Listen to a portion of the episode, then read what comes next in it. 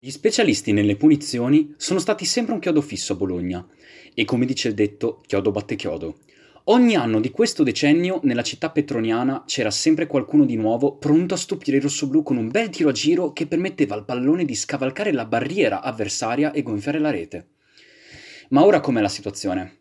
Io sono Stefano Zerbo e questo è Voci dalla Mix, il podcast di Mix Zone Rossoblù. Buon ascolto! Voci dalla Mix. Voci dalla Mix. Voci dalla Mix. Voci dalla Mix. Voci dalla Mix. Voci dalla Mix. Voci dalla Mix. Voci dalla Mix, il podcast di Mix Zone Rosso Blu.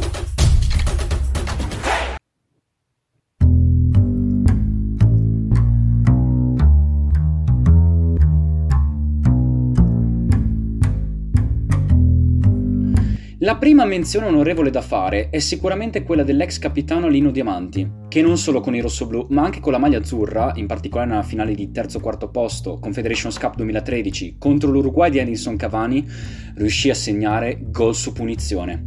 Tra il 2011 e il 2014 il trequartista toscano era riuscito a segnare ben 5 gol su punizione per i Felsinei, prima di essere ceduto al Juanzu Evergrande. E dopo? Chiodo batte chiodo. Emanuele Giaccherini, che nella stagione 2015-2016 era diventato un nuovo specialista, guadagnandosi non solo la fiducia del tecnico Donadoni, ma anche del mister Conte, che lo convocherà dopo due anni di silenzio per Euro 2016. Memorabile tra l'altro il suo gol contro la Lazio, che conierà la sua stagione di rinascita.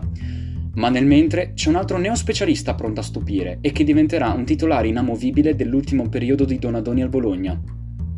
È Simone Verdi, il giocatore ex Eibar dai gol spettacolari, un giocatore ambidestro che riusciva a segnare su punizione con entrambi i piedi e lo dimostra la doppietta contro il Crotone. Si parla della stagione 2017-2018 e di una partita vinta dal Crotone al Dallara per 3-2, ma con due gol spettacolari dai 25 metri del giocatore nativo di Broni.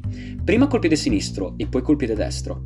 La stagione termina per lui con 10 gol e 10 assist, ottenendo l'affetto dei tifosi. E ora?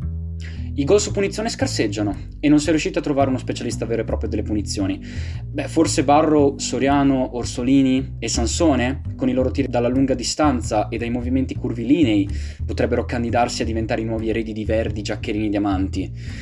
Quello che è certo è che a Mihailovic manca proprio questo. Gli manca vedere un'opera d'arte dai 25 metri che a Bologna non si è vista questa stagione. Sinisa ne sa qualcosa, dato che anche lui con quei tiri era un vero e proprio artista, un giotto delle punizioni. E ora chi batterà nuovamente Chiodo?